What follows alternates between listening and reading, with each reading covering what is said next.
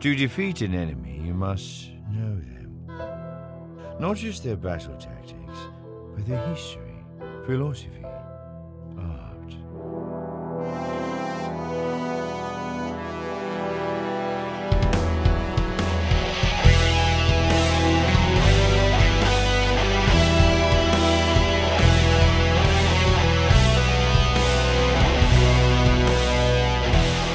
Welcome to the Chiss Ascendancy podcast.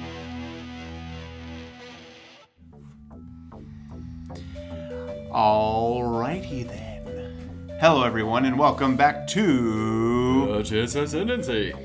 episode number 44. 44. Yeah, episode 44. Today, we're talking about the voices of Star Wars. I love that we get to cut to the nitty gritty because the Mando episodes are coming out. Um, before we go any further, we want to say thank you for tuning in. If you are watching on YouTube, please subscribe to the channel, like this video, share this video, hit the notification bell so that you get updates when we put out new things, and uh, share it with your friends. If you listen on Apple Podcasts, please leave us a review and we will read it on the air. Uh, so far, nothing new since October. Uh, that's okay. Uh, just that helps the channel grow. So we'd appreciate if you did that. Today we're talking about the voices of Star Wars. So we've done some pretty serious things here recently, and uh, every Mandalorian episode is uh, so serious. And so we are kind of jumping into something a little bit more fun and silly. Uh, one of our listeners actually thought this would be a cool idea, and so we're going for it. What was that? I don't know. I'm just trying to figure out what to do with my arms. Is this a new shirt? No, I've had it for quite a while. I just don't wear it very much. Oh, looks cool. Thank you. Uh, so, the voices of Star Wars, we've compiled, count them, 55. 55 of our most favorite voices. And by the way, we know 55! we know that this is a uh, a list that we're pretty married to because we wanted to make it 50 and then we just couldn't figure out a way to make that work. Yeah, so we added five.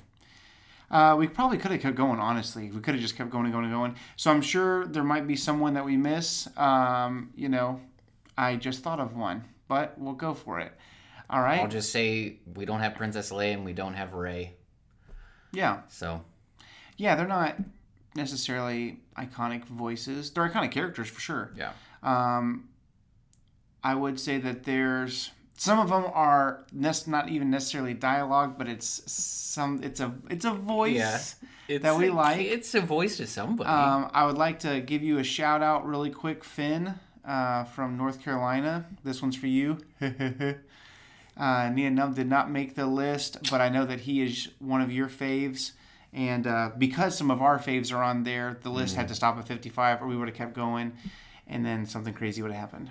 All right, so we're gonna. Here's what we're gonna do. Okay, we're gonna name you the character, talk a little bit about their voice, nothing crazy. This is more of a fun episode. We've got 55, so please, we're just we're just gonna fly through these bad boys. Probably gonna fly through them. Uh, we might talk a little bit about some of the more important ones.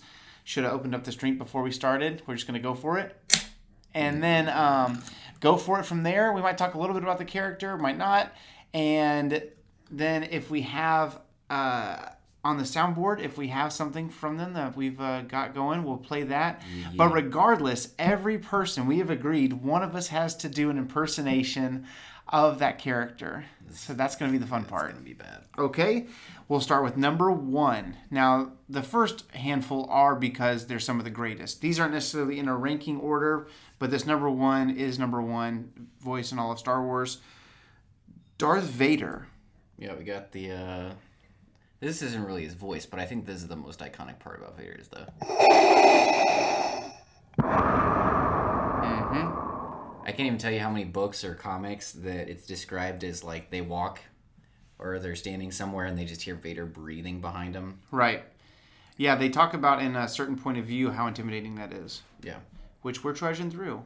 Some really good stories, some okay stories. We'll talk about that later. I made it through uh, Rendezvous Point today.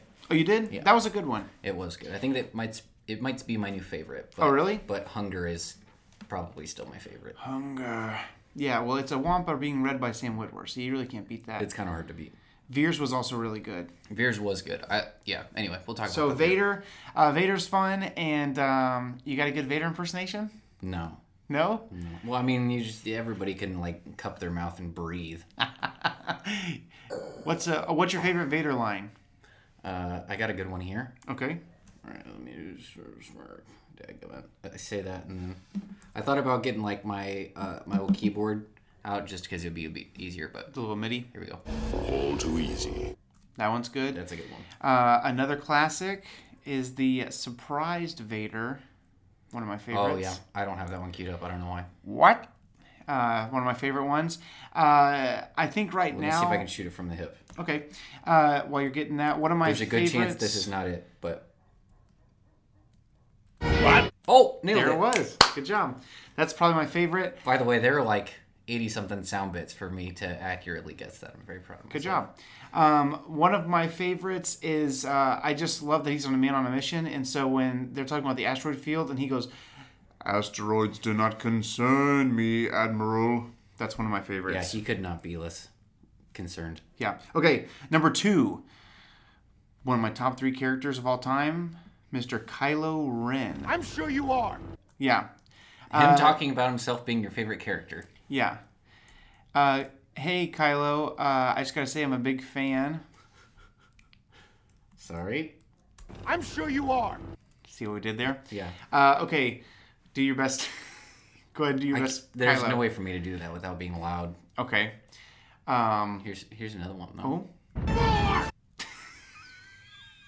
you want to stand in the corner and do your Kylo impression? It's gonna be it's gonna be so loud.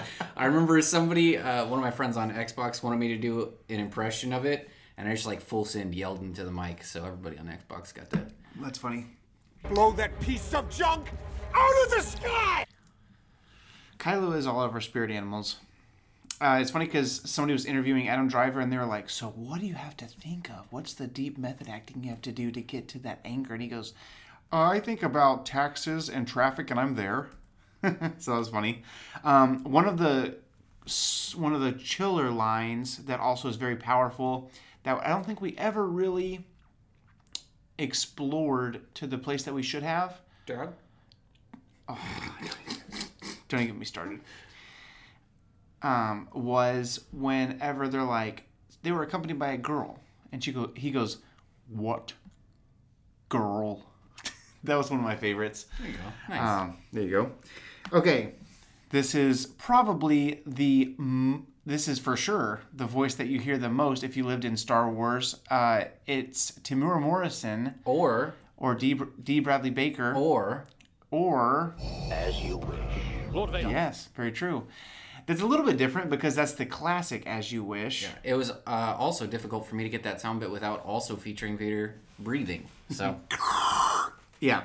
Uh, but the most, not the most iconic because that's Vader, but probably the voice that you hear the most throughout Star Wars as far as dialogue, um, especially if you lived in the prequel era, Yeah. is Temuera Morrison, Jango Fett slash Boba Fett slash every clone trooper. yeah, A million more well on the way.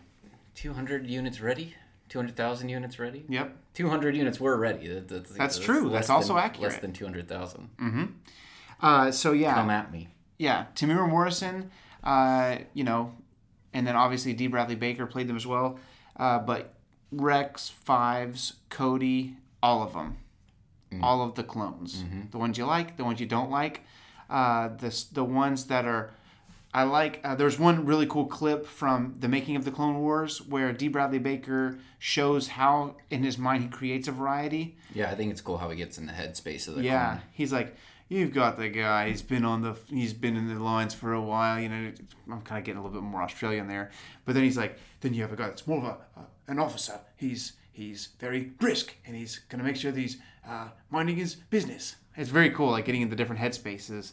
Um, I, I like watching voice acting. oh, dude, it's fantastic. I feel like it's very underrated. Uh, but yeah, and the original "As You Wish" is not the same voice, but technically it is the same voice because It is it's a it clone isn't. of a clone. Um, okay, here's an interesting one that uh, is kind of out of the blue, but this is my buddy Christian's one of his favorites. Is specifically helmet on, Enfys Nest. Uh, very very cool character If from if I tried Solo. to do an impression of Enfys Nest's voice with the helmet off, it would just come across as very condescending. Yeah. Well, yeah. But um, the cool. I think one of the coolest lines from um, from Enfys Nest is when they're on Vandor and they are doing the train heist, and they can tell that Beckett and Solo and those guys are holding their own, and Enfys really needs this coaxium, and on the um, speeder, she so she goes, enough, I'm going in or whatever, and she and goes in. So that was super cool. But with the helmet on, one of the coolest design. I love the the the more native feel of it. It's like the opposite of Imperial armor. So Enfys Nest is a very very cool character. I would like to see her again, or uh, it would be cool to get a Disney Plus. Oh, What I just thought about somebody else who I'd like to see again, but I'd rather see more than her. He from? didn't make the list. That's okay. Go ahead. Oh yeah, Babu Frick. Babu Frig. Get Babu fricked. Oh, he would be cool. Okay, a couple of uh, good ones coming in. So obviously, I already did my Enfys Nest. Enough. It's kind of hard to do.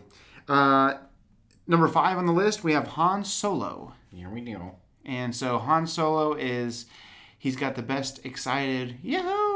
I don't And- have that one ready, but I do have this one ready. Oh, Never tell me the odds. yeah.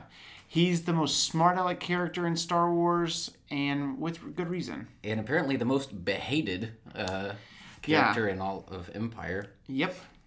Anybody you're a from the first like 10 or 15 stories from a certain point of view is like, and then here comes this guy, Han Solo, thinks he can walk in, become a captain. And I was like, uh, he's pretty important. I don't have a good uh, Harrison Ford, but I do have a good Marc Thompson, Uh, Marc Thompson as Harrison Ford. as, as Harrison Ford. And All right. one of the most iconic. I want at least three lines because I know you're going to say the one I'm thinking of. Go ahead. There's only really one worth mentioning, and it's this one. hey, kid. Obviously referring to Luke. Yeah. If I go any further, it's going to turn into me uh, doing the impression of that one guy from Hellboy. Yeah. The boss, the FBI What are guy. doing? You don't Had a cigar like that. uh, Han Solo is, you know, yahoo! Uh, Yahoo! over my over my dead body is a cool one from uh, A New Hope. Um, what's another one? I really like how much attitude he has with Jabba the Hutt in A New Hope. Uh, when he's still on his good side, so he can be spunky. I like how much attitude he has with C3PO and Jedi. Yeah, I think one of my favorite moments in Jedi is when he's telling C3PO how to negotiate. And he's like, get our weapons back. oh yeah, he Hurry up, taps don't on. have all day. Yeah, um, I like it when he goes. He goes Jabba next time, and he steps on his tail, and he goes, "Come talk to me yourself. Don't send one of these twerps." And I was like, "Yeah, you tell him." But then Boba Fett comes into frame, and I was like, "He's not a twerp." Uh, but I love when he goes, "Jabba, you're a wonderful human being." That's my own solo. It's not that good. Uh, okay, number six, Chewbacca. I gotta give one of these. But, but, but before we do that, we got Okay. Yeah. Uh, Chewbacca has the most iconic non-human voice. Yeah, for sure. I would say. Um, and that's one of the things that if you go down the street and you go, "What does Darth Vader sound like?" Even someone who hasn't seen Star Wars can go, you know, some variation of the ventilator. Uh, and anybody, you know, I'm sure that the talent level is not going to be very high, but anybody can make a, you know. I think one of my all-time favorite pranks was they took somebody's phone number and they put it on flyers all over a campus, and they said that there was a Chewbacca impression contest going on, and to call this phone number and leave a voicemail with your best Chewbacca impression. So they just had like hundreds of voicemails of people. Imagine you you're in class and you just have your phone on silent or you know, I have the thing where if it's a spam call, just send it to voicemail. You know, so Yeah. if it's if it's a good voicemail, then I'll, oh my bad, I'll call you back. But if it's like some kind of stupid call list, I don't have to answer it. Yeah. So you leave class and you didn't even know it, and there's like fifty. Uh, what's your favorite Chewbacca sound? Um, maybe the one when he's distraught in Empire. Yes. Whenever he's worried about Han, he's like, Yeah. yeah, that's my favorite too. Okay, number seven. We're flying through these. Tusken Raider. Got one of these ready. Here we go. Yep. I like the the really desperate. Oh, at the end of that one. Hey guys, hey guys, guys! Here comes Crazy Man! Guys, guys! Luke, there's Sbarro at the airport. We're gonna get stopped and get Sbarro. Luke! what if they're saying, guys, come on, we can get out here and get Sbarro. Guys! Um, I love the magic of George Lucas uh, when they're in editing and they just had a guy do this and they're like, no, no, not aggressive enough. So it's like, rewind, fast forward, rewind, fast forward. So if you watch A New Hope, it's like, it's like the first, like, whatever you call those, boomerangs Nice. is the Tusken Raider. Um, I did love, I did love um, at the very very end of chapter nine of the Mandalorian, the Marshal, when they find that krayt pearl and they're like they're like super charged up. So I love that. They were pretty wild about it. Yeah, Tuskens are awesome. Um, the one of the first non-human sounds we hear in Star Wars, Jawas and Tuskens. That's why they're some of my favorites. Okay, here's a really really cool one, especially if you were in middle school in 2005, like I was. General Grievous, one of the coolest voices in Star Wars, um, and I love Let me contract TB and I'll do a really great impression. yeah, yeah, yeah. I love that if you don't know this, but um, if you watch Revenge of the Sith, you'll notice that General Grievous kind of has a cough. I tried to tell somebody this story and they thought I was making it up. no, it's real. Yeah, I know. That's what Uh, I told them. During the filming of Revenge of the Sith, George Lucas had tuberculosis. Um, and so he was. Uh, I'm sorry. Do you mean to say different disease like bronchitis, what'd I say? Tuberculosis? Isn't that something in the throat? That's what Doc Holliday died of. Well, George Lucas is stronger than Doc Holliday. What do you say? I don't think there's a cure for TB, bro. I'm pretty sure. Uh, it's called billions of dollars. You ever heard of Magic Johnson? I'm pretty, I'm pretty sure he had bronchitis. Yeah, I think it is bronchitis now that we said it. You said TB, so I said tuberculosis. Yeah, TB is tuberculosis, but I was making a joke about being deathly ill and Oh. having a cough. Well, he did have something pretty serious. Maybe it was bronchitis now that you say that. But anyways, he was really sick, and he had this crazy cough on set. And of course, Make Ben me think I'm mighty sick. yeah, Ben Burtt, the sound you know guru, was like, you know, so George was like, and, and Ben's like, good, good, good, and so uh, they recorded George Lucas's cough, and so when when um when you first hear Grievous come on scene, he's like. It's actually George Lucas coughing up a lung from being sick on set. So, What a committed individual. what a committed guy. I'm dying, but this is Revenge of the Sith, and I'm not giving up. Last Star Wars ever. so we thought. It was the time. Uh, so yeah, General Grievous has a great one, and uh, if you're a super fan, the in-universe reason for him having that cough is because Mace Windu gave him the once four. the ones. The once four. I'm so tired, bro. The what force? The gave him the once over force. I meant to say.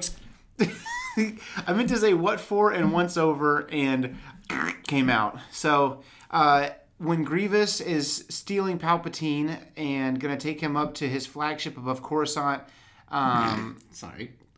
You said up to his flagship, and I was thinking like I don't know what I was thinking, but my went mine went straight to England. And you're like, take him up to his flat, and I was like, they going to going on a date? I like to pause there. Uh, so he takes him up to the flagship, and right as he's getting ready to leave, and Palpatine's already been taken into the shuttle, Uh, Mace Windu comes around the corner, and of course, uh, you know, Grievous does his best General Kenobi impression with the four lightsabers, and Mace Windu is like, Not impressed. Nyack, and does a little crunchy crunch, and uh, Yeah, crunches his lung. yeah, and he has he collapses right there. Um, okay, I've been doing a bunch of these. Give me your best General Grievous impression. You have to try 100%. okay. Was that pretty good? Cheap shot, but yeah, go ahead. All right. Uh, number nine, Obi Wan Kenobi. I got a really iconic one. Hello there. Hello there. That's probably the most famous line I can think of. yes, and then also it's very beautiful because you get to also have the Alec Guinness Obi Wan Kenobi. Yeah, which would have been uh, Well, of course I know him. He's me. he's me. Uh, yeah, I I, like love I've got that. a pretty good Alec Guinness. Yeah, pretty good. Go ahead. Of course I know it. He's me. Uh, you sent a funny meme earlier where it's like, you knew my father? He's like, I didn't slay him. I nearly cut his arms and legs off. he said, "You knew my father." He goes, "Slew him. I only cut off his arms and legs." What? What? What? Uh, yeah. Obi Wan, run, Luke, run. That was cool. Uh, I imagine if that was a real scenario and hear the went- voice of Ben, Luke he would have been like, like, "Huh?" What? And Alec Guinness was like, What? And then oh, Darth Vader was like, What? Good job. Uh, Obi Wan Kenobi, uh, a very normal voice, a very human voice, but iconic nonetheless. Yeah.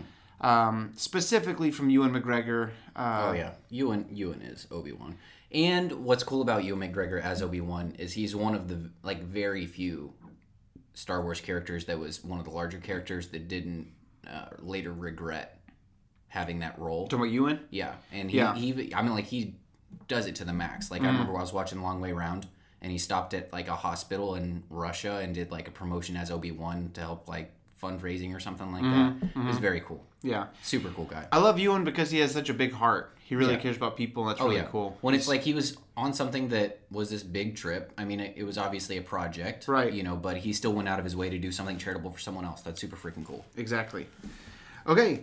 Um, next, you have maybe one of the, maybe probably the second most iconic voice in Star Wars, Yoda, Yeah. voiced by Frank Oz. Um, what's your favorite Yoda quote? Concentrate. yeah. Oh man, uh, that's the funniest one. That one's hard to beat. Um, uh, the other one I quote the most is rest, rest. I need rest. My favorite Yoda quote is when he. Uh, I'll legit quote that to myself while I'm going to sleep. Right. Nobody else in the room. I live alone, basically. I need rest. Rest, rest. Uh, I love when he says, um, "The Force surrounds us, binds us. Luminous beings are we, not this crude matter." Man, gets me every time. One time I was watching Empire with with my wife, and we were watching, and he was like, "The Force," because like the mm-hmm. the freaking Yoda's theme comes in. You're on freaking Dagobah, and so like the mist is flowing across the waters, mm-hmm. and he's looking out across, and Yoda's been living there by himself for like 25 years at this point, you know, something like that. I mean, kind of. He's still Yeah, but it's still lonely. Qui. Yeah, I mean, But he's he's sitting if there. you're not in touch with the Force. Yeah, but I think that you know, even when Luke got there, he Yeah, was I like, I thought it was going to be Leia, you know, just that kind of thing. Still, me- like you can tell that he still thinks about the failure of the Jedi a lot. 900 years old, There's not much else to think about at this point. right? And so it's just really beautiful because think he- Celebrated his 900th birthday on Dagobah. I think he probably was like, you know, probably trying to ignore the 900. You know, kind of like we do when we get older. Do you think he blew out 900 candles? No way. No freaking way. You just look up in his hut at the beginning of Empire. It's just like covered in slag from just is your hut on fire?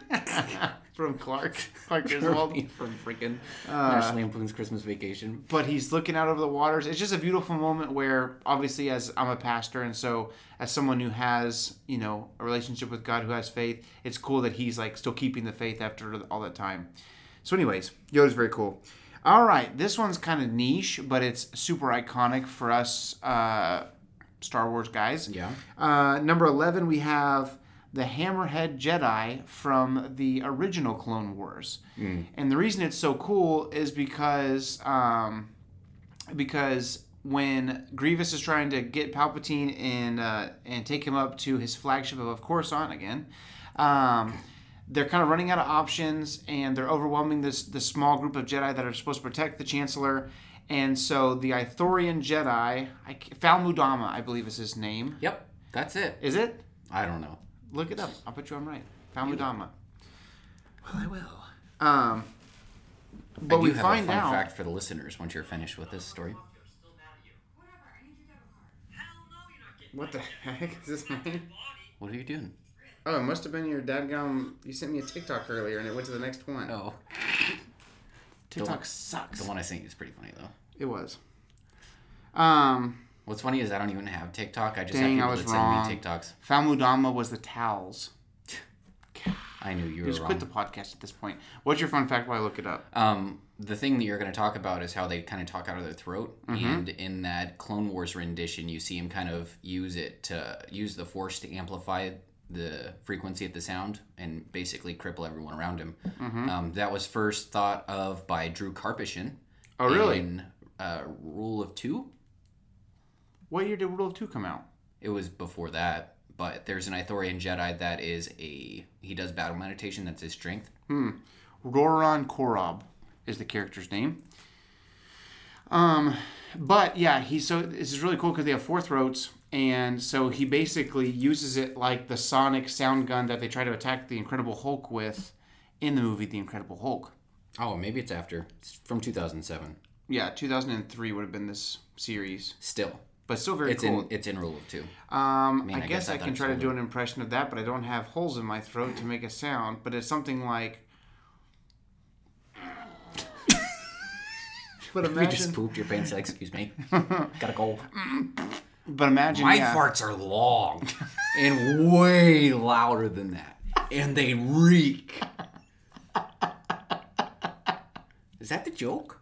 I think Did I you would fart? know if I threw farted, up. Jane. You'd throw up your pretty little lunch. Okay, so excuse me, but imagine that with four throats that are on the side of my neck. That was a twofer. You got an Ithorian and a General Yeah, there you go. All right, number twelve, Sheev Palpatine. Huh? Do it. There you go. Number twelve, Sheev Palpatine, specifically Do it. As Palpatine. as Darth Sidious. Uh, so not just Palpatine's voice, like, oh well, very good, but um, once more the Sith will rule the galaxy. Or like that. this. What's your favorite Sheev line? Uh, most quoted line for sure is ah, Hmm.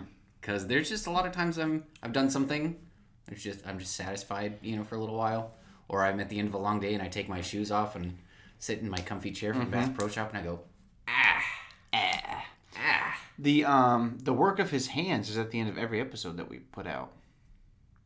Yeah, Mm-hmm. Space Base. Um, I would say that yeah, one of my favorite lines is when he says, "You won this, don't you, don't you?" don't you. Very good. Um, I would say that one of the best lines from him from The Rise of Skywalker, whether you like it or not, don't care, is when he says, Look what you have made. That's one of the coolest lines. Yeah, And his robes are like a sexy red, like a deep red. And he's dude, like, he for sure did a wardrobe change, right? right? He was like wearing like rags, and after that, he was like, and I'm ready for a party. Out of date. what? When the Grinch is Oh, trying the to find Grinch? ugly, stupid, out of date. What would I wear? Okay, there it is. All right, get this one ready. This is at the beginning of every episode as well. Um, true, true. But the grandest of admirals, Mitth'raw'nuruodo, which is Perhaps. Thrawn. Yep. To defeat an enemy, you must know them.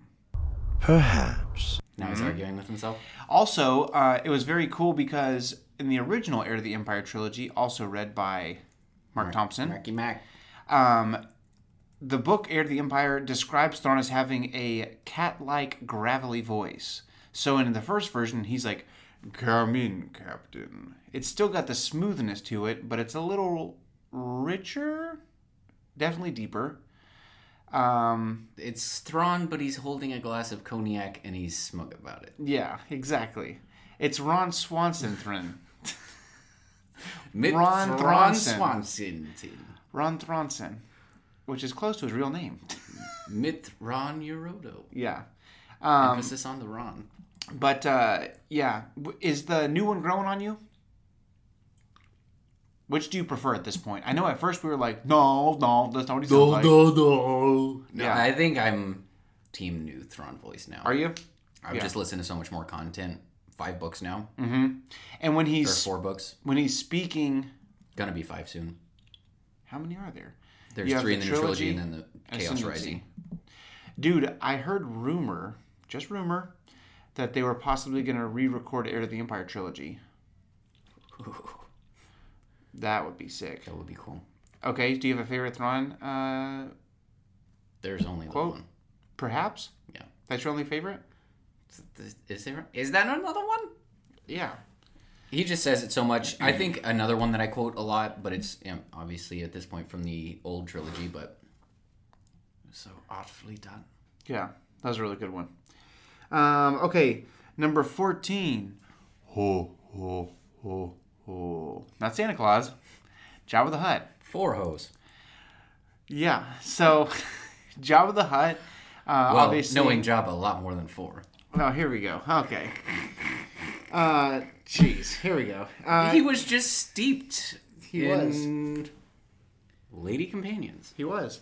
Uh, Jabba the Hutt is the most iconic um, black market criminal in Star Wars history, the greatest crime lord of Star Wars time, and um, so yeah, he's one of the greatest. And it still sh- sends a little shiver down my spine when I think that Han and Leia are going to get out of the palace, and I just hear, "ho ho ho oh. uh, it just really ticks me off. But yeah, Jabba the Hutt is fantastic Yeah. and um, you know his voice Kinda hard to immediately. Outsmart Jabba. Sorry, I'm just adjusting my things here. And I like whenever he says Han, my bookie, which is Han, my boy, and Huttese. Very cool. All right, uh, number fifteen. This is how we end every review of The Mandalorian.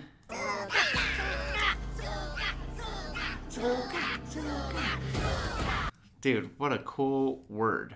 Imagine being at the t- writing table and being like, okay, so we need like kind of like a party chant, you know, like a fraternity, but for Jawas.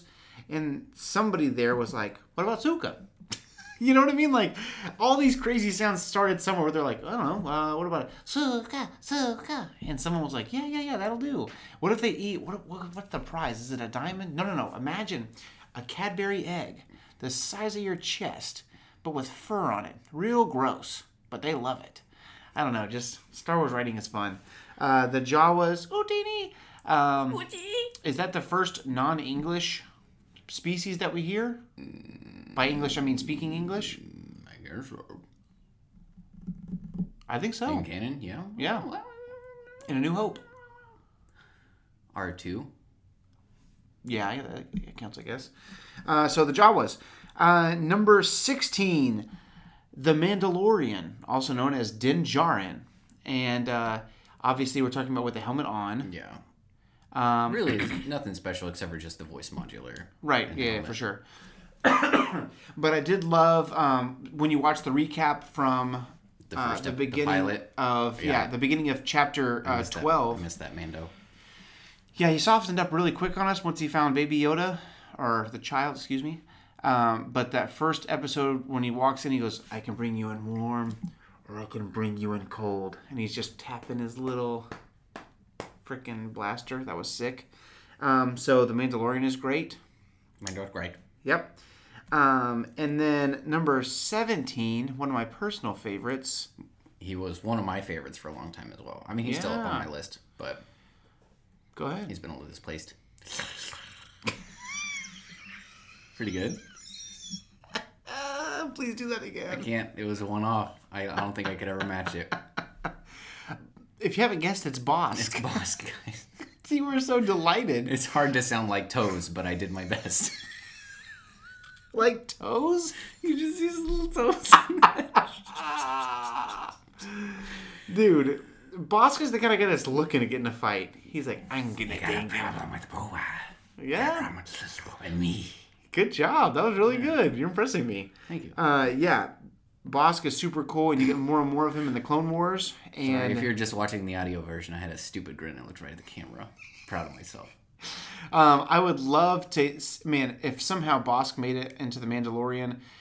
As of last week, we're getting really big picture. It would be cool if they did something similar with what they did for Maul in season seven of the Clone Wars, and they had somebody do like Yeah. the mocap or you know wear the bodysuit, but the voiceover they actually still had D. Bradley Baker do it. oh yeah, um, which you could totally do because he has a mask on. Right. You can make it work. because he cares about other people's health. Mm-hmm. Mm-hmm. Um, I do, yeah. Bossk is amazing. What a cool character! He's one of those characters similar to Boba or Maul, where it's like a really cool concept, and they expanded on it, expanded on Yeah, it. for sure. well, and I think he was already cool in the original stuff, and then Um, Oh, yeah. um, it was interesting how they reshaped his and Boba's history. I was just about to say, growing up, one of my first Star Wars experiences outside of the movies was the Bounty Hunter War trilogy, Mm-hmm. and him and Boba hated each other. By the way, if you have not read the audio version of that trilogy, I highly recommend it. The audiobooks from It's just like a fan. the Bounty Hunter Wars, Yeah. they're pretty good. I love how the guy that We're reads just it. bring this up a sample real quick. Uh, I'll entertain the fans. okay, go ahead. So, um, there's two muffins in an oven. No, Oh, here we I'm not go. gonna tell that Wow. joke. I'm not gonna tell that joke. It is not inappropriate. I just I'm I'm tired of it. Uh, I thought I had more off the top of my head. Give me something to talk about. You can just talk about Bossk. So we'll talk about Bossk. Uh, when I was a kid, growing up, I had uh, lizards. I had pet lizards, and so I don't know. I was just like really into reptiles. Reptile. uh, and so when I saw Bossk, naturally, you know, I aligned with my uh, affinity for the reptiles.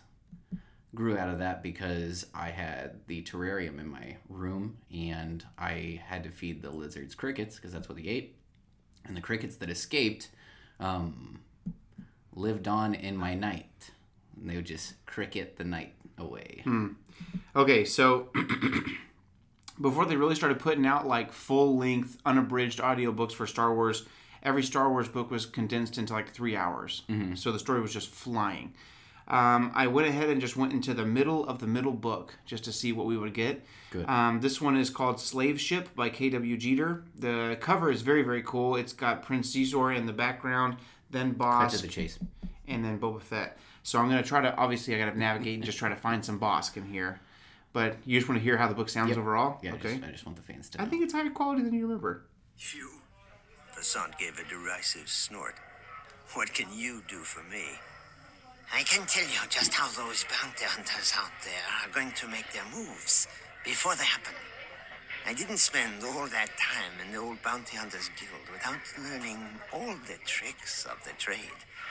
And I know all those barbs. I know their minds work. Dang, I don't remember the, the sound effects in it. I see. That's pretty mm-hmm. good. Basant looked at him with distaste. And that's what you're planning on selling to me. Your expertise on All right, bounty well, I stand by my earlier statement minus the sarcastic tone. Apparently, they did a good job. They did a good job. Um, but I do love that. So in that series, Boba Fett and Bossk hate each other, um, and Boba's just constantly one upping. Mm-hmm. I think I just remember the Bossk voice is what really stuck with me. Yeah, you're gonna do a good job. Uh... It was the overt hissing I think, Yeah. that really sent me over the But yeah, I think yeah, it is D. D. Bradley Baker that does Bossk in uh, Clone Wars. I am fairly certain. um, and he does a fantastic job. I do love that line. You got a problem with Boba? You got a problem with me? Very cool. Um, and then there's a really cool line from Star Wars Battlefront where if you're playing as the villains and you're Boba Fett and you walk up to Bossk, um, he'll say something like, "Just like the old days," and Bossk says, "Together, we were death," which is super sick yeah, it's pretty cool. pretty nerdy today. All right. Uh, number 18. Probably one of the coolest voices that we have on the list, honestly. It's a nice hat. It's a nice hat, Mr. Cad Bane, the greatest bounty hunter in the galaxy, before Boba Fett. Nice hat. Uh, yeah, he's nice just hat. he's very very cool. Um, he is kind of the Western character before they really went all out Western with the Mandalorian, and uh, according to unfinished Clone Wars episodes, he's dead by this time. But if they decided not to use that, obviously it hasn't been aired, didn't come out when Clone Wars season seven came out. I w- if he was still alive, this would be right up his Western alley. Yeah, that would be very cool. He has the huge wide brim hat. He's a Duros, who's got cool blue skin, big old red eyes. yeah, cool species. Yeah, and uh, there's an episode of Clone Wars where he looks at an Ithorian, ironically, and he goes, "Where'd you get that hat?"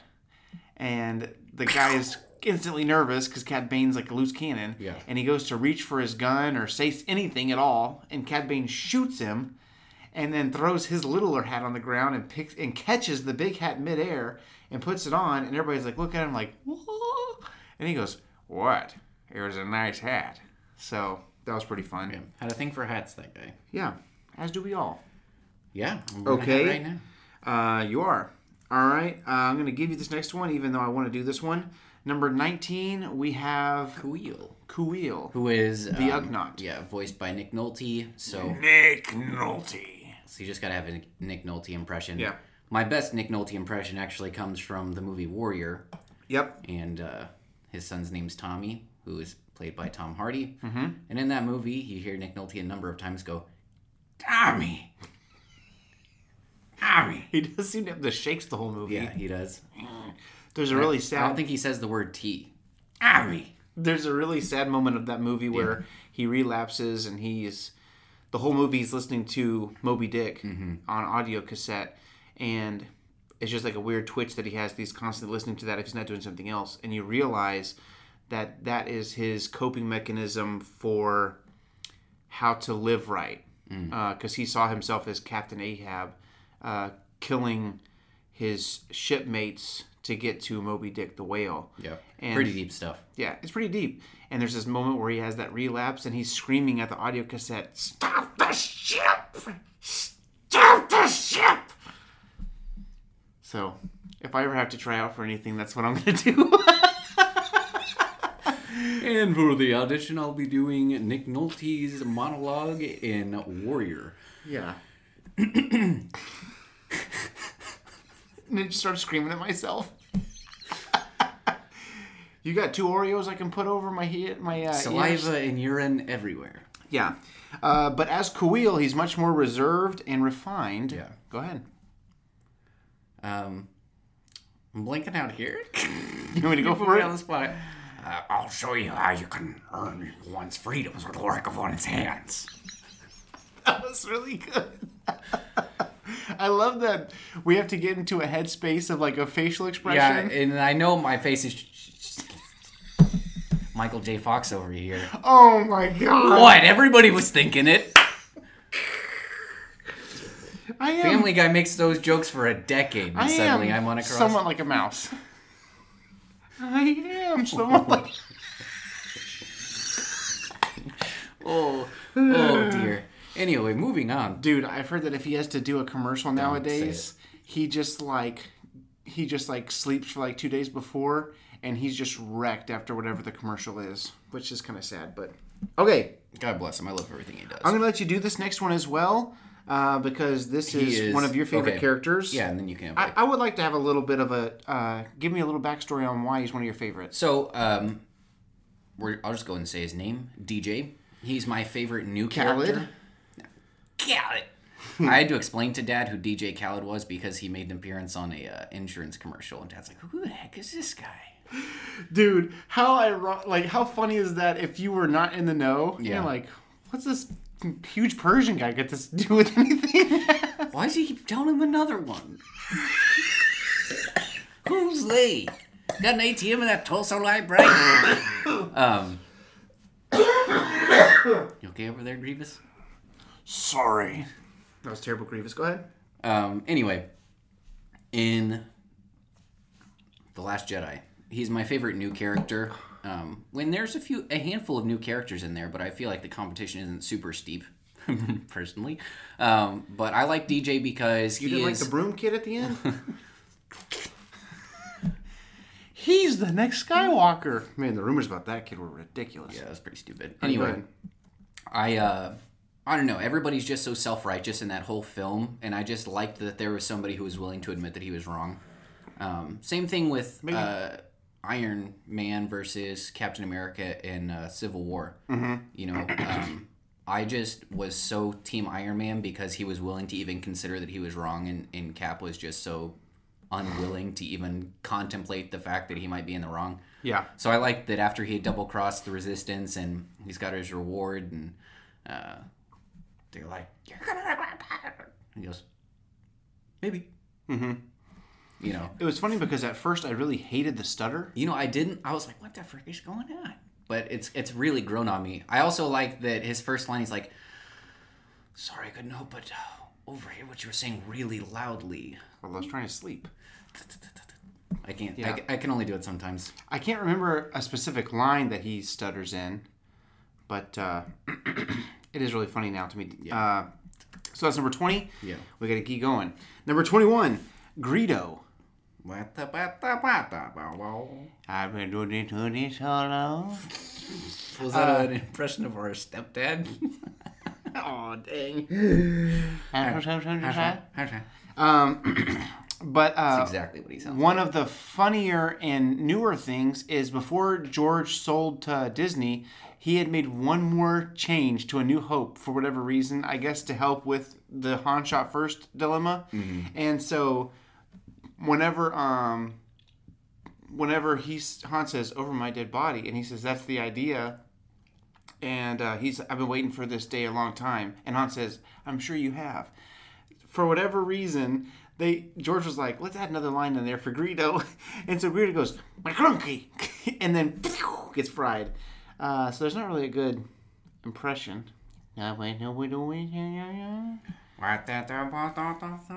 Yeah, exactly. Uh, the idea. but it is very iconic.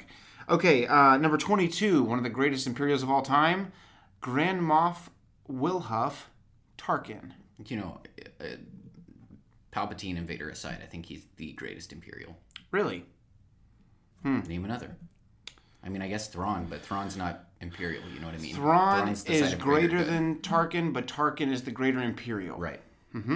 I think that Tarkin might be a greater Imperial than Vader when it comes to his commitment to the to the Empire. Word up. Um, so yeah, you have uh, Tarkin, and um, Let's have it. what should I say? Whatever you want. Uh, I like the way that he rolls his R's. So when he says the rebellion, I like that a lot. Um, your pathetic rebellion, princess. It's very cool. Uh, we have chosen your home planet of Alderaan. It's uh, Ratatouille. Ratatouille. But uh, yeah, he is very clipped. When people, when authors write, if you're reading a book or if you're listening to a book, they always talk about these clipped imperial tones. Yeah. And I really feel like Tarkin is like the blueprint for that, which is funny because he's actually from the Outer Rim. Um, But he has an amazing, amazing voice, and obviously, uh, Sir Peter Cushing was an Yeah. amazing actor, and he was a knight. A legend. So how about that? He also played Dracula and Sherlock Holmes. Whoa. There you So go. there you have it. Um, the next one, Maul. What do you want to call him? Darth Maul, Sir Maul, Mr. Maul, whatever. Mall. Mall. More? Yeah. To have another William quote. Watching Star Wars Rebels with Samuel, and Darth Maul comes on screen, and we're both like, you know, jaws on the floor, and he says, "You may call me," which is Sam Witwer at the time, Maul, and we're just in awe of the beauty on screen. And my dad, super loud, by the way, goes, "More."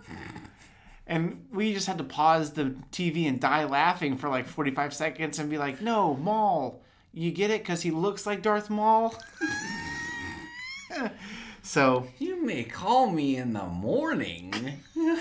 You more? How do you like your eggs? Monday, Monday. so, yeah, uh, Darth Maul, one of the greatest voices. Uh, and it's ironic because in The Phantom Menace, you barely hear it. And he's, um, you know, at last we will our Jedi. Yeah. At last we will have our revenge. Um, but Sam Witwer really Not a brings. single word during the fight scenes, by the way. yeah. Yeah, just a lot of teeth. Which makes him one of the most unique villains because there's not a single monologue. Mm-hmm. That's very true. Down to business. Um, but I think that's why in the novels they give it a little bit more. Well, that and they just air him on the side of wanting to kill so bad. You know what I mean? He just really He's just wanted to hungry. prove himself against the master. Yeah. Um, Maul is probably the most developed Star Wars character ever when it comes to his evolution from where he started to where he finished. I guess obviously Anakin slash Vader is the character that you the story is based on, but It's quite the claim. but he's up there.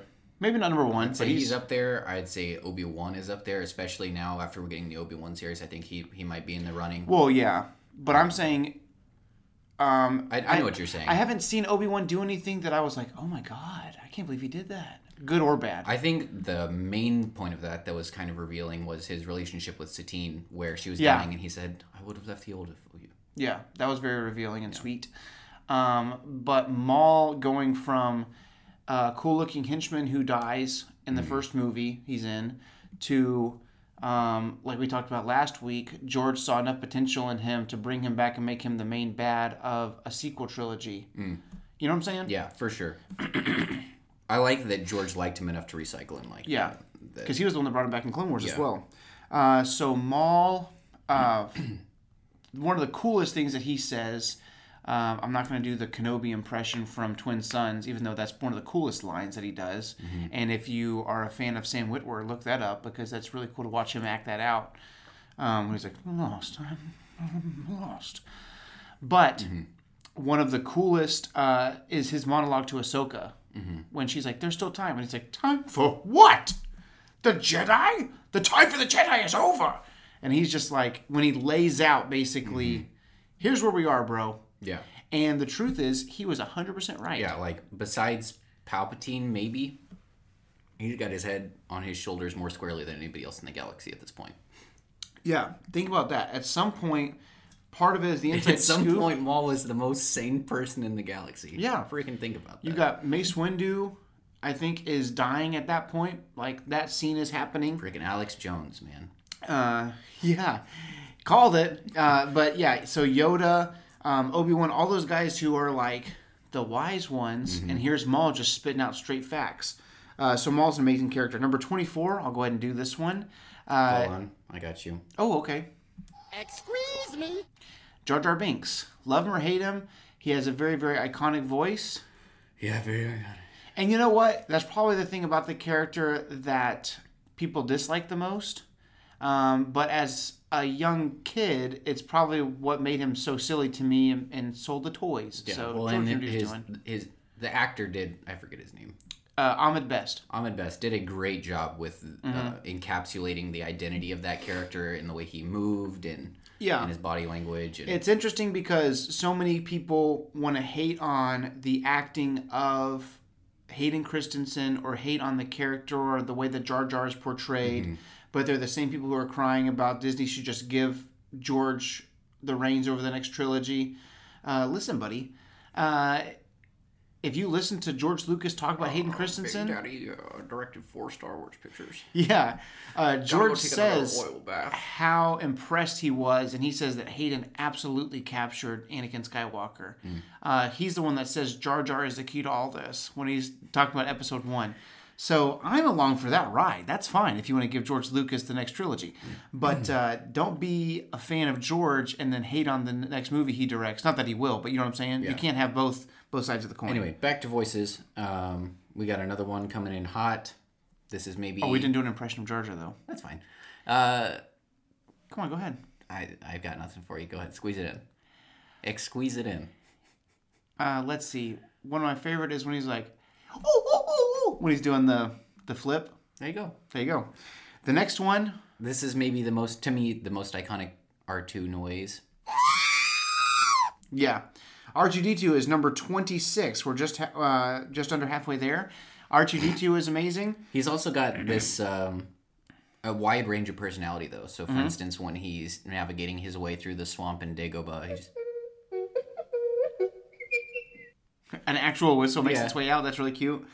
Um, yeah, R2, the, the sound engineers for Lucas uh, did an amazing job Yeah. of you know exactly what he's thinking. Absolutely, and it, it's incredible that they were able to communicate thoughts with no words. You Yeah. know what I mean? It's I mean they do it with so many characters throughout, but I Yeah. think R two is especially R2 and Chewie, Uh, impressive. man. You know exactly where they're There's at. There's really no vocalizing going on. You know what I mean? It's because Chewie, it's you can put emotion into it. yeah, you know? and and he has hands. right. to be like, oh, mm," you know.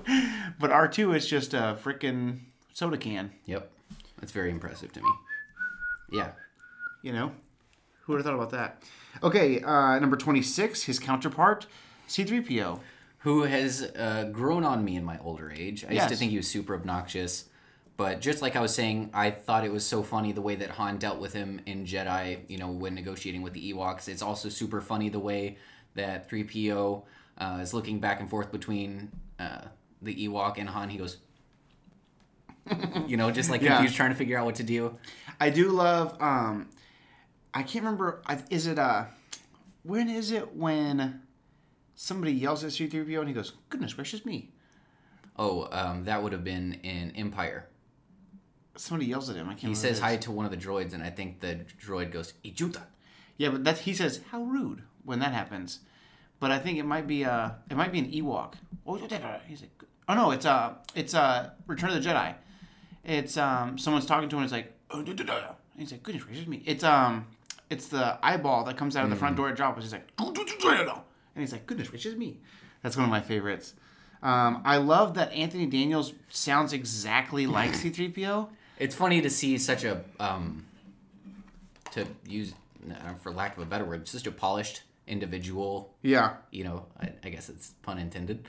Um, in such a grimy galaxy, you know what I mean? Yeah, Like, he's- speaking he's- of polished in a grimy galaxy, remember when he was sexualized in that one Clone Wars episode from the original Clone Wars where he was like got the new metal on? It's like wow wow wow wow, the sexy saxophone, like, and he takes the cloak off and he's like glistening. That was silly. Um, I did like uh, in um, the Rise of Skywalker, he says something to the fact of, uh, "You didn't ask me, but I'm all right." Uh, that was one of my favorites. You didn't say my name, sir. Oh, that's terrible. But yeah, he's like, you didn't say my name, but I'm all right. Yeah. Goodness gracious me. Um, I get back centered. when he keeps when he keeps yelling um in empire one i love that uh, okay All right, um, number twenty-seven. number 27 i'm looking forward to this uh I love that meme that's been going around when it's like when you watch the Clone Wars and Rebels, nobody said you were a geek, but now you're the only one that understands what's going on in the Mandalorian. The signature look of superiority. signature look of superiority. Uh, Count Dooku, the Count of Serenno. Um, I love Sir Christopher Lee's voice, but the voice from the Clone Wars is almost better, in a way. Obviously, Sir Christopher Lee's is the best because it is him. Yeah. But just they're extra in the Clone War, like you know what I'm saying? Like this, they. Hello. That's really funny. Um, okay. You want to do a Dooku? I did. Been looking forward to this. Ah, Price to pride, double to fall. double to fall. Okay. Uh, number 28, the B1 battle droid. Yeah, I think the B1 battle droid is an interesting subject when Mm-hmm. talking about voices because, as we said, earl- or we were talking about it earlier, and I had mentioned how um, in Phantom Menace, the vocalizers for the B1s are not uh, uniform. They Yeah. have different voices throughout. And I guess I had heard that before, obviously, seen the movie, but I didn't think about it. And as we, we went back and watched a couple of little snippets, and it seems like the regular battle droids have kind of a higher pitch, and the higher up battle droids, you know, the commanders, whatever, seem to have kind of a more bossy tone to them, which is interesting. Yeah. Um, so it's like, you know, Roger, Roger for the regular one, and it's like, um, you know, yeah, well, there was one. He's like, "Barbara, check it out." Yeah. He's like, "Roger, Roger." yeah, exactly. You know what I mean? It's just like there's a very vast Yeah. difference, and The yeah, it seems like the the regular B one, the the the peon sounds more like a Lego battle droid. yeah, Whoa! yeah, and you then, know, you know they're the higher up are like, all right, let's do it. and then by the time you get to the Clone Wars, they're um, obviously like hyperbolized almost. you Yeah, know, they all seem the same. Do you like how silly they are in the Clone Wars? I don't mind it um, Yeah. because it's kind of a take on the B one in Revenge of the Sith. Like you're welcome, you know. Yeah, yeah, yeah. They just You're kind of welcome. like a sassy attitude. I think all the B, all the B battle droids, like B twos, also were like stupid astromech, Yeah, stupid little astro droid. yeah. Um, number twenty nine, you have Nute Gunray. I do love Nute Gunray. Uh, ah, victory. Or uh, Is that legal? is it?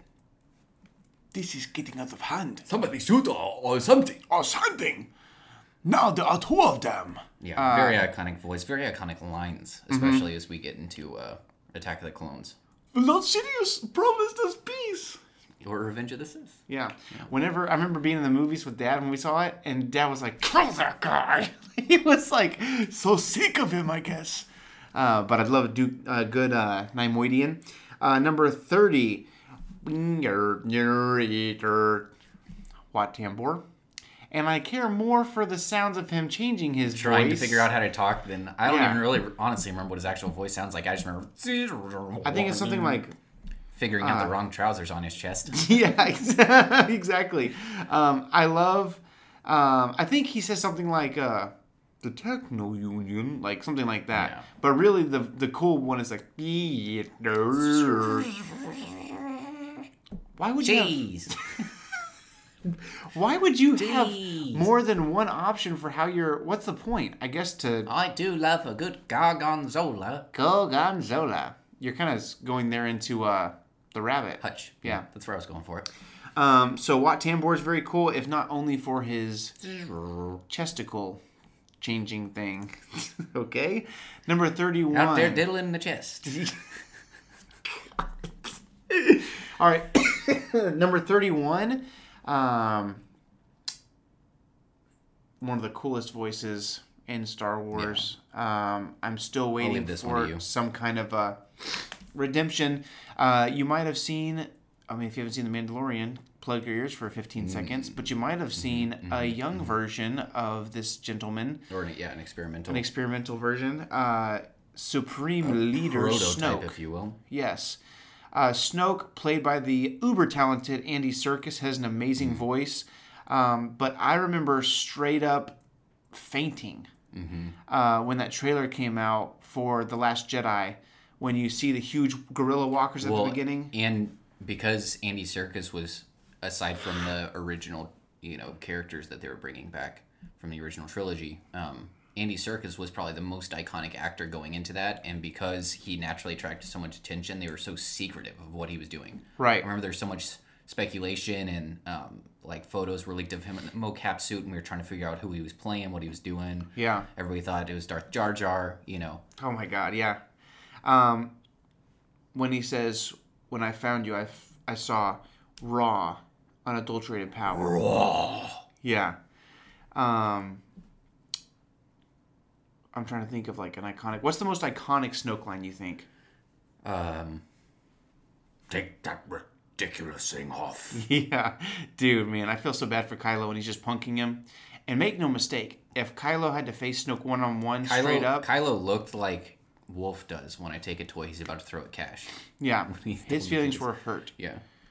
um, whenever he says, uh, whenever he says, "Bring her to me," at the end of uh, Force Awakens, I was like, "Well, that's the end of Rey." Um, Yeah, I, he was, was. I talked about this recently, but I thought it was so silly. Whenever the Force Awakens came out, and people were like, "How are they going to defeat that seventy-foot guy?" Yeah, that was so funny, dude. Uh, Snoke was the most fun speculating ever, but alas, it was not to be. Um, he would have been cool as Plagueis, but whatever. All right, um, moving right along. Snoke is there, and then number thirty-two, Hello, what have we here? the smoothest voice in all the galaxy, like Okay. like promised land chocolate milk. It's Lando Calrissian. I'm sad OK didn't make it now that I thought about it. That was probably one of my favorite takeaways from Rise of Skywalker. Oh yeah, that was a good one. Okay. Okay. Um, but yeah, Lando Calrissian, whether it's Billy Dee Williams or um, Donald Glover, both of them are fantastic. Donald Glover did an excellent job. and I probably Excellent job. And can I please get the Lando Calrissian Chronicles? Anytime soon will do. Um, I do love Lando Calrissian, and um, I got a pretty good Lando. okay, go ahead. All right, Hey, kid. I'll do my Okay, go ahead. power convert. No, just what of it? I don't know. I, all right, I got my two most iconic ones, which we already did. You know. Okay. Hello, what have we here? Well, pretty good. And we Okay. got the uh, that thing's operational. Yeah, his voice does change a little bit to Jedi. Yeah. Yeah, it's a little smoother and sexier in Empire. Yeah, but then But, he's uh, piloting the Falcon and he sees that that thing's operational. One of that my- blast came from the Death Star. One of my favorites Stand a better chance to win against that Death Star. Would you get going, you pirate? That's one of my favorites when he's talking Han. Uh, okay, this one's fun. Um, number 33. Uh, if you're not a fan of Star Wars Rebels, you won't know this one, but it's very, very iconic. The Bendu. Yep. Um, Basically, Star Wars Aslan. yeah, tell us a little bit about the Bendu for those who haven't seen. Honestly, I don't really know much about the Bendu us because what you know. we don't know much about the Bendu, but they're uh, the, I guess would be the Resistance The Rebellion? Rebellion. Yeah, it's before four. So the Rebellion, I, I keep forgetting like what they call them before they're actually formed, but um, The Ghost Crew? Yeah, the Ghost Crew is hanging out on a planet, and uh, they're about to be trapped by Thrawn and his, um, I guess, a fleet is what we would call it. Yep. And uh, the fleet is thwarted by the invasion of a certain lion turtle in the sky. Yeah. You know, he, he looks reminiscent of a lion turtle from Avatar: The Last Airbender, um, and he just seems to be a being solely of the Force. Maybe the most Force-aware being that we have, aside from the ones. You know that we talked about in our episode of the ones discussing the Mortis arc. Right. He's he's interesting because he's um He's basically the Treebeard of Star Wars. yeah, but much more powerful, I would say. But he's uh he's not bound Did you to- not see what Treebeard did to Isengard? It was pretty raw. He's uh he's not bound to um Chopper Base, which I don't remember the name of the actual planet. Atollon, I believe is the name of the planet. Um, because I remember Thrawn going Atollon. Uh, but anyways, uh, he's this huge, huge, huge, uh, you know, animal or creature or whatever.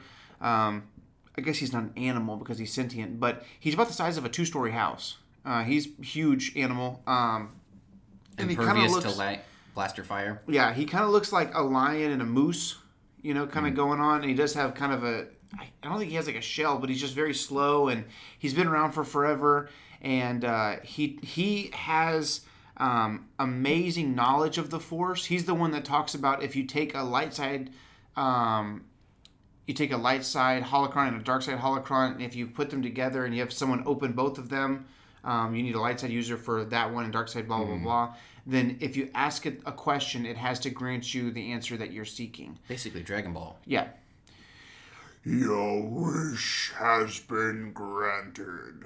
But uh, the Bendu is basically says the light and the dark, and he says, I'm the one in the middle. Mm-hmm. Which basically he's uh, he's a force being Mm-hmm. uh, of sorts, and it's very cool because the Empire's trying to attack him, and uh, they're trying to attack the rebels, and he kind of stands in the way. And Thrawn says, "What Jedi devilry is this?" Mm-hmm. Uh, so that was cool that Thrawn recognized right away that it wasn't a natural thing. Mm-hmm. So that was really neat. And uh, the Bendu says, "The light, the dark.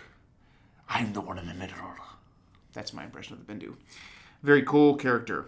All right, This, one, is all you, bro. this is all me. I thought I had a sound bit for it, but it turns out I don't. I was almost positive I had one, but my impression's just as good. it is good. So Imagine you're on Tatooine. yeah, uh, the Boonta Eve classic, Hot in Pursuit, uh, and just before an imminent crash is about to occur, we hear out of the mouth of the rumor weed, Rawr! You do do do. Rawr! Mars Guo. probably the most quoted line of no words that I've ever done. Yeah. Uh, anytime anything goes sour, if we're um, Somebody's about to hit me in traffic. yeah, we'll we'll play uh, like we play disc golf pretty regularly, and we'll throw a bad throw, and either one of us, roar! That just means this is not going the way that I hoped it would go. Um, before we explode into a ball of flames, Mars Guo, uh, one of the pod racers um, from episode one, number thirty-five, Mother Talzin. I don't really have a good Talzin. I, Me neither, but she's a pretty iconic voice. Uh, she is the uh, leader of the Night Sisters. She's a witch, very very powerful Force user. the most influential user of the magics that we see in uh, in. Other than She yeah, makes an appearance in Rebels as well, right? no, she's dead by then. What the freak am I thinking of? She uh, she might might have a vision of her. Maybe. Um, but she's very witchy, very you know, I don't know, Transylvania. Find your brother. Uh, very witchy. Uh, I can't think of anything specifically she says. Um, but the the crazy thing is that she was actually so powerful that she was going to be Palpatine's apprentice. And um, when he went to meet with her, that's when he discovered Maul, and he actually stole Maul out from under her, her son. Um, so Darth Maul's mother, Mother Talzin, Uh, and the reason I think that Probably your mother in Lao. I knew that Palpatine thought that Talzin was probably stronger at the time, but Maul was more malleable. Yeah. and he didn't want. and that's important. yeah, he didn't want somebody to be rigid and stuck in their ways because, as powerful as Mother Talzin is with Sith alchemy or uh, witchcraft, um, Palpatine can do both, and he needed somebody to train that could, you know, the rule of the Sith is to try to strengthen the Sith, and so um, Mother Talzin is very, very strong, very powerful, and uh, One of the more influential Players. non, like more like non-main line. You know what I mean? She's pulling the strings for Savage Opress. She's pulling the strings for Ventress. Uh, Mm-hmm. She's got that whole 1v1 thing with Dooku where she's doing the voodoo and he sends Grievous. Yeah. Um, she basically She's a greater. She could beat Grievous in a fight one on one. Um, I think be- she essentially sends Maul down the path that he ends up on. Uh Uh-huh. You know what I mean? yeah. Um, and she is the. She knows that Maul has survived all this time, and Talzin is actually the one that tells Savage Opress to go find his brother, and that's how Maul is brought back into the canon through Clone Wars. By the So- way, speaking of Savage Opress, number 36, Savage Opress. Give us a little backstory on the voice actor for Savage Opress. plain and simple, Mr. Krabs. Uh, He's everywhere in Star Wars. He's, really is. Um, the governor of Lothal, right? Um, he's Ryder Azadi is the name of the character. Okay. That- that's the governor of the Savage Opress. He's that. Um, what's Devaronian. yeah, Devaronian from Mando. Was it episode five? Six. Um, six. I don't know why I was thinking it's five. Five is Tatooine. Yeah. Uh, what else? He's in. He's one more, right? Mm, yeah, I don't remember. But anyway, still for one person. Is he the voice of? He's not the voice of the the four armed Jedi that kills all the clones, is he? uh, Pong Krell? Yeah. I don't think so. Um, but yeah, Savage Opress Is that you, brother? has a very cool voice. Yeah. I mean, he, Uh, he's just got His voice such a is so cool voice, but that he kills people with his head. yeah. Is that you, brother? Brother, brother, brother. Uh, very cool. Yeah, and then um, Is that you, Santa Claus? Is that you, Santa Claus? Uh, which brings me to leaving a present for me? all right, number thirty-seven is uh, your favorite Geonosian, Poggle the Lesser. I'm gonna let you do this one. All right, I'll do one as well. Uh, Not good he's enough for you. he's the guy that um, is in charge of all the Geonosians who are trying to uh, get the head start on building the Death Star, and uh, he has a really iconic.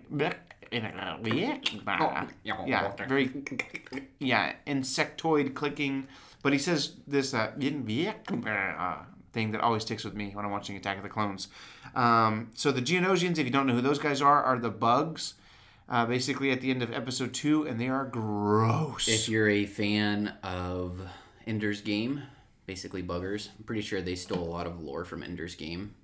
Those novels were written in the 80s and 90s, Ah. and they have a whole story arc about how the Geonosians are a hive mind and they have a hive queen that's straight out of the novels. Buggers. All right. Um, here's a really great one. My much more favorite Besalisk, um, Yep. because Pong Krell is a wiener. He's a turd burglar. Uh, we got Dexter Jettster, which, first of all, what a fun name to say. Dexter Jettster. Dexter Jettster. Obi-Wan! You're looking at a Camino and Saber Dart. How big your uh, pocketbook is. Depends on how good your manners are. How big your pocketbook is. Yeah, he owns a diner, and he's actually uh, sad story. He is My dad perfectly packaged. uh, Dexter Jettster actually died um, via the hand of the Empire because he was basically a monitor for R.I.P. uh, being friends with the Jedi. So Dexter Jettster is very cool. Um, he somehow is super in the know as well. Knows more about the universe. yeah, than most the knowledgeable Jedi diner owner in the history of the galaxy. Yeah, comes out butt crack showing. Obi-Wan! Hey, old buddy. One arm for cooking, three for pulling up his pants. Yep. Dexter Jettster, number 39, Ventress. Asajj Ventress. Yeah. Go ahead. Uh, Kenobi. That was pretty good. Yeah, uh, yeah Ventress, the bald headed chick from the We're Clone all Wars. talking about Kenobi. Um, and uh, actually, in the book Dark Disciple, you find out that she grows her hair out and it's platinum blonde. Why weren't you doing it a little earlier, Saj? It was a good look for you. Um, yeah, I've seen some. Good enough to uh, steal the heart of the most elusive Jedi in the Order. Yeah, Quinlan Vos. Quinlan Vos. Uh, yeah, so Ventress has a very, very cool voice. Uh, it's very condescending. Uh, not quite as boss, but I've been doing a lot of yelling tonight, so my voice is kind of raspy. Um, Number 40. Number 40 is one of the coolest voices from the sequel trilogy, and he gives the best speech of the sequel trilogy, including anything that the Resistance does. Hmm. And it is General Armitage Hux. And uh, he is, dude, I was fired An up. excellent orator. Yeah, when he was like, all remaining systems will bow to the First Order. Yeah. And will remember this as the last day of the Republic. It was freaking sick. Yeah. And Sorry, I couldn't really actually yell it because I would destroy your ears. Just obliterated the galaxy right after. Yeah. Hux is the. Other than The Snoke. literal redheaded stepchild. Yeah. Snoke is the saddest story of the sequels as far as how cool he was and Mm-hmm. how it was undone a little bit. But Hux, if he were a little bit more competent, would be like the the new Tarkin. yeah the Tarkin of I, but I would say it's Order. not it's not Hux's fault. It's the writing's fault. yeah because Because and the fact that you General start off- Pryde is definitely like the Tarkin of the First Order. Yeah, but Pryde became about because they had to do a bunch of stuff to try to get back on You know the what I'm saying, good side. though? Yeah, You for know. sure, for sure. General Pryde, very very cool. Um, but you kind of ruined the character of Hux as soon as you start off the Last Jedi with making fun of making mom jokes about Hux. Yeah. like if you did that crap to Tarkin, not flying, bro. He would, he would have you flayed. So yeah, I I did not care for that. That's one of the reasons. By the way, the actor for Hux is the son of Brendan Gleeson, the actor for Mad Eye Moody. That That is is crazy. When they're in the Harry Potter movies together, it's a father son act. Pretty cool. that's pretty cool. Yeah. Um, I I like the Last Jedi, but that's one of the things that I don't like about it is the terrible use of Hux. Yeah. All right, number 41. Uh, Josiah fought for this one, so I'll let him introduce it. I didn't necessarily fight for it, but it's a very iconic voice, I guess you could say. BB-8. Meow. Uh, uh, very cool. BB-8 was uh, the droid that really captured a lot of hearts leading up to the Force Awakens, and so he deserves to be on the list. Yep. Number 42. K2, the only droid to compete for my heart's affections towards droids, which were exclusively dedicated to R2 up until that point. But K2SO stole the show for me in Rogue One. Uh, yeah, the slapstick style delivery. From the great straight face delivery, the brilliant one line zingers, Mm-hmm. all the way to the heroic death. Uh, not to mention, along the journey, you have the beautiful "I'm not carrying your crap" moment where he drops all their bags when they're on Jedha. I love that. Uh, I love when he's like, "Why does she get a gun and I don't?" And he's like, "What did you get the gun?" Uh, Cassie did not make the list, but he has a cool voice. Um, number forty-three. One of the. One of the We're coolest. saying this about like a billion voices, but. but this is one of the coolest. Really. But I mean it this time. I mean it this time, the 43rd time I've said it. Republic credits. no, they won't! The Jedi mind tricks don't work on me. Only money. Only money. And uh, and it is you. Ah, what are you? Somebody look you look like some kind of Jedi. Uh, yeah, Lucasfilm is for sure hiring us after this. Uh, Watto, super cool, uh, one of a kind. I don't think I've ever seen a character like his again that I remember. Um, so he's very, very cool. Watto is uh, Anakin's owner from the Phantom Menace. And what? Nothing, keep going. Um, I love how him and Qui Gon have this silent rivalry that obviously Qui Gon wins. Number 44, the pod racer announcer in parentheses S because there's two heads, one body. Uh, so they're known as Fode and Beed because they have two different personalities, but the heads go down to the one torso, so it counts as one. And uh, my favorite line is That's gotta hurt. Good job, get it ready. That's gotta hurt. Yeah, Uh, voiced by Greg Proops, a common appearance maker on uh, Whose Line Is It Anyway, the original run. Uh huh. And also, Pretty silly guy. Yeah, very very funny. And I did love um, I like whenever the way they he does the character. when they intro Job and they're like Job with the Hutt, and they're shaking their hands. That was cool. Number forty three. This is more of a species thing, but Ewoks. Yep. Yeah, that don't that it Just I was like, man, these guys make some banging music, and I was like, yeah, anybody who John Williams makes music on their behalf makes some good music. Right. It's like, John, oh wow, John Williams can do no wrong. Yeah, but um, whenever it's like, yep, no, Yeah, yeah. Yeah. And then they had that freaking huge celebration at the end where you're panning yeah. through the different, you know. And they're resourceful. They recycled all the stormtrooper helmets for uh, steel drums. Uh, yeah, and they sound fantastic. Doom, doom, doom, doom, doom, doom, doom. Perfectly tuned. I don't know how they did that. Uh, they're freaking geniuses. uh, they've lived on Endor, so Musical there you go. geniuses. Ewoks. Number 46, Samuel. Uh, It's a top. It's a trap. Package, my dear. Admiral Ackbar, the Mon Calamari. Uh, I do love Ackbar and uh, fantastic leader. Deserved more. He did deserve and more. They did him um, wrong. They did him wrong. And uh, man, even people who don't know Star Wars know It's a trap. Uh, so Trap. Do love him, and I do love Raddus, but Ackbar is the superior Mon Cal. For sure. All right, uh, number 47, we got Sebulba. Yes, uh, he doesn't say much, I but don't have a good Sebulba in my back pocket. You got something for us? okay. When he crashes and it just Oh, yeah, gets yeah, yeah, he that's goes, an easy. Yeah, That was a good one. that's a good one. Uh, he also has a good yeah, he's a, when he breaks he's off a good the little B-roll villain. You yeah, know what I mean? Yeah, He's a just side villain. yeah. Sebulba is just living for Sebulba. Mm-hmm.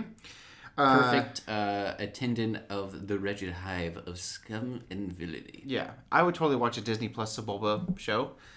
Two episodes probably, but uh, I'll, I'll watch it. Okay, uh, number forty-eight.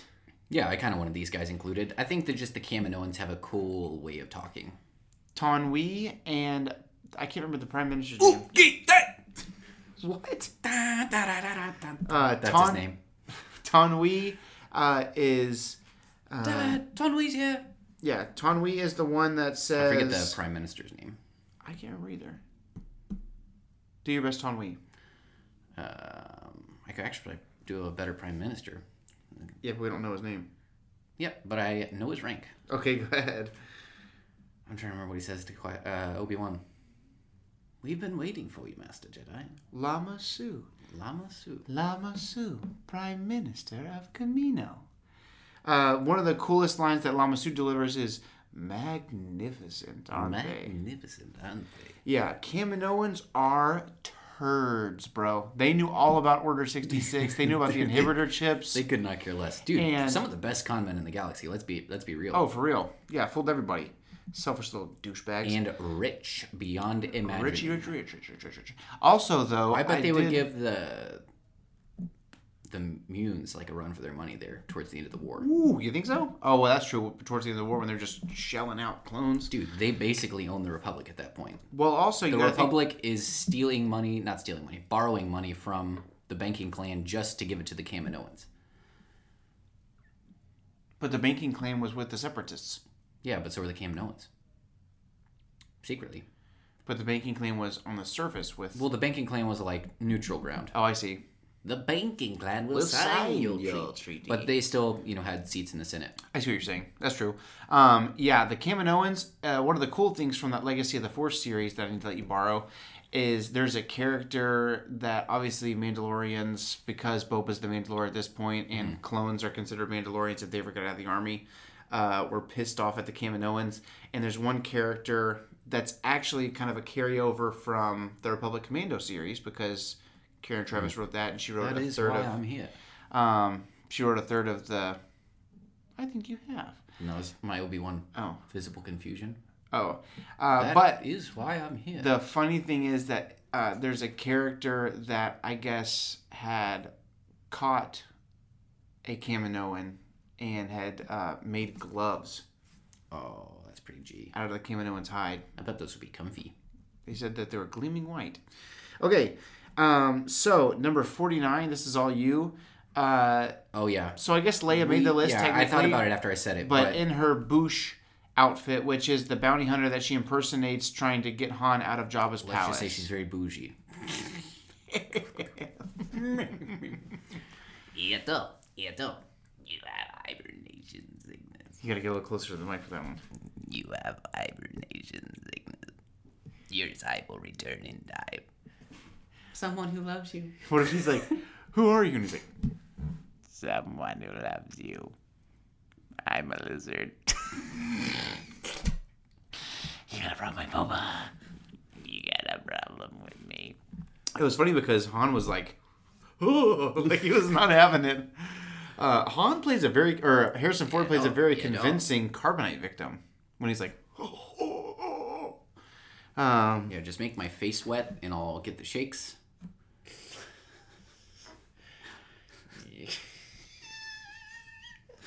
All right, moving on. Before have hibernation sickness. I tried to stop it. Steven had a sense of humor. All right. Oh, Boushh. getting specific. was was number 49 we're right up there number 50 qui-gon jinn which that's me obi-wan introducing you as qui-gon Uh, give me something to say. I had a good line when I was listening. what if you scream anakin Master no Apprentice? No, I can't do that one. say um you're friends with Sifo Dyas or say master Sifo Dyas or master uh, you said master Sabaeth but you meant master uh what was Dooku's first apprentice's name the one that can't get laid Rael Averross, but I said Master Sabaoth on purpose. oh so go ahead You gotta be aware of the cosmic force. Obi Wan. That's that's more like Marc Thompson or uh, Jonathan Davis's Qui Gon. Dardy, dardy, dardy, dardy, dardy, dardy. Be mindful of your feelings. Yeah. I love that he says, uh, Obi Wan in episode one says, I should be mindful of the future. He says, not at the expense of the moment. Not at the expense of the moment. Pretty good. Say, um, if you return my daughter to me, I, want to know where this is going before I'm trapped. I will find you and I will kill you. That was the long Oh game. yeah, yeah, yeah, yeah, yeah. I will find you and I will kill you. Uh, yeah, so Qui Gon Jinn has an amazing voice, and uh, he it's iconic because he's the first person we really hear talking about the cosmic force. He's the first person that really talks about Anakin's potential, and he's the first Force ghost voice that we anyone in the galaxy has ever heard. Um, so when he says um, Master Yoda, can you hear me? And that's also Liam Neeson comes back to voice himself for the Clone Wars. Very cool. And Yoda's like, "Hear you, I can. See you, I cannot." And uh, uh, Qui Gon says, "My training is not complete." Very cool, Qui Gon Jinn, the greatest. All right, this one is um, kind of up your alley. Number fifty-one, Q 90 also simply known as Zero, a bounty hunter Zero. droid from The Mandalorian, Yeah, episode him- six. If you watch the IT crowd, we just call him Moss. Yep, Um, little backstory. give me something to say. Give me something. Hit me with something. Anything. Uh, okay, anything. his his voice is also used in chapter um, ten, Yeah. which is episode two of this season Lady. of Mandalorian, because the Frog Lady speaks, and he she needs to talk to the Mandalorian, so she says, uh, "Wake up, Mandalorian! I can't wait any longer. Wake up, Mandalorian. Wake up, Mandalorian! This is not zero. What story do you want me to tell him? This is not a drill." Uh, so Moss from the IT crowd is this cool-looking black guy with like a. He's got a fro, but He's it's got a fro, but it's it's like it's got a side brushed part. over. Freaking Uh, sick. It's kind of like a grown out, not as sexy looking Lando from Solo haircut. and It's uh, I don't I don't know where they came up with it, but I think it's pretty cool. it's cool. Um, it's kind of a. Ja- I think James Brown had that too, didn't he? Maybe. When I'd he was singing. Uh, but yeah, Q90 is uh, very, very, very cool looking. Um, almost like a mixture of. Uh, I'm going to fly the Razor Crest. yeah, he's kind of kind of looks like uh, um, 4-LOM a little bit. I can't remember what the head looks like though. Is it the same as? It's not the same as 4-LOM. It's like It's very uh, insectoid though. He's got the fly eyes. Yeah. Um, so very cool. Uh, it's interesting because he has the cool droid overtones. Yeah, it's- they- but you the definitely still hear Moss in there. Yeah. Wake up, Mandalorian. Wake up, Mandalorian. Mandalorian. Okay, staying with droids, you have IG Eleven, which is the IG droid that is turned into a nurse. Bless him. Yeah. Um, IG Eleven. I can't really remember what he sounds like. He sounds a lot like Q you, man. nine Put him on the zero. list. Um, but I do like that he says um, he when the scouts are being mean to uh, Baby Yoda in Episode Eight of Mandalorian, and he's like, "You will return the child to me," and it's like shooting at him, and he's like. Freaking! Of course, all his joints are like 360 joints. So he's like grabs his wrist and just does the whole crocodile death roll. I thought it was like, funny that his slogan was to nurse and protect. Yeah, and then he basically is like Freaking hilarious, when dude. shoots that guy, and he looks at the child. He goes, "I'm sorry you had to see that." Uh, that was one of my favorites. All right, I want to do this one. Yeah, that's all you. Number 53, Los Pollos Hermanos, Moff Gideon. Um, first, Giancarlo Esposito just has an amazing presence with his voice. Dude, when we're watching the round table, when he starts to talk, Yeah. the Well, whole room just gets quiet. Yeah. He's just got such a commanding him and. Carl Weathers both have very powerful voices, but I think uh, Giancarlo probably more than Carl Weathers. It's just his, he's just got this energy, man. Yeah, and so he's talking about the yes, Moff Gideon's character um, at the end of this most recent chapter of The Mandalorian. They're talking about a tracking beacon being placed on the Razor Crest, and he says, "And we will be ready." It's just so refined sounding, and so there's this cool part where he's talking about the volume, which is the stage that they shoot the Mandalorian on for the most part, and it's this giant 75 foot uh, circumference LED wall, and um, he basically uh, is saying, "I can step out of my Tie Fighter and wow, I'm there. I've got my lightsaber." And it's just when he's talking, I was like, it was just so cool. Has an amazing voice, Yeah. um, and his presence is so confident and so powerful. Yeah. All right, we're running along, so let's slam out these last two. All right, number two, General Veers. I'll give you one By line. number two, he meant number 54. What did I say? Number Oh, two. I, I'm sorry. I meant two to go. so number 54. Um, you know, counting down three, two, one. Um, General Veers. Uh, my favorite line from him in this in the actual movie is, uh, "Lord Vader, the shield will be out in moments. You may start your landing." You may start your landing. Uh, I had the cool AT-AT from the '90s that Dad got me for Christmas, and you could play press the button that says "Lord Vader, the shield will be done in moments. You may start your landing." Uh, I always thought it was crazy cool that someone told Lord Vader he may start his landing. I was like, Vader knows what he wants. Vader's get in line. But he has a very cool voice, one of the coolest characters from The Empire Strikes Back.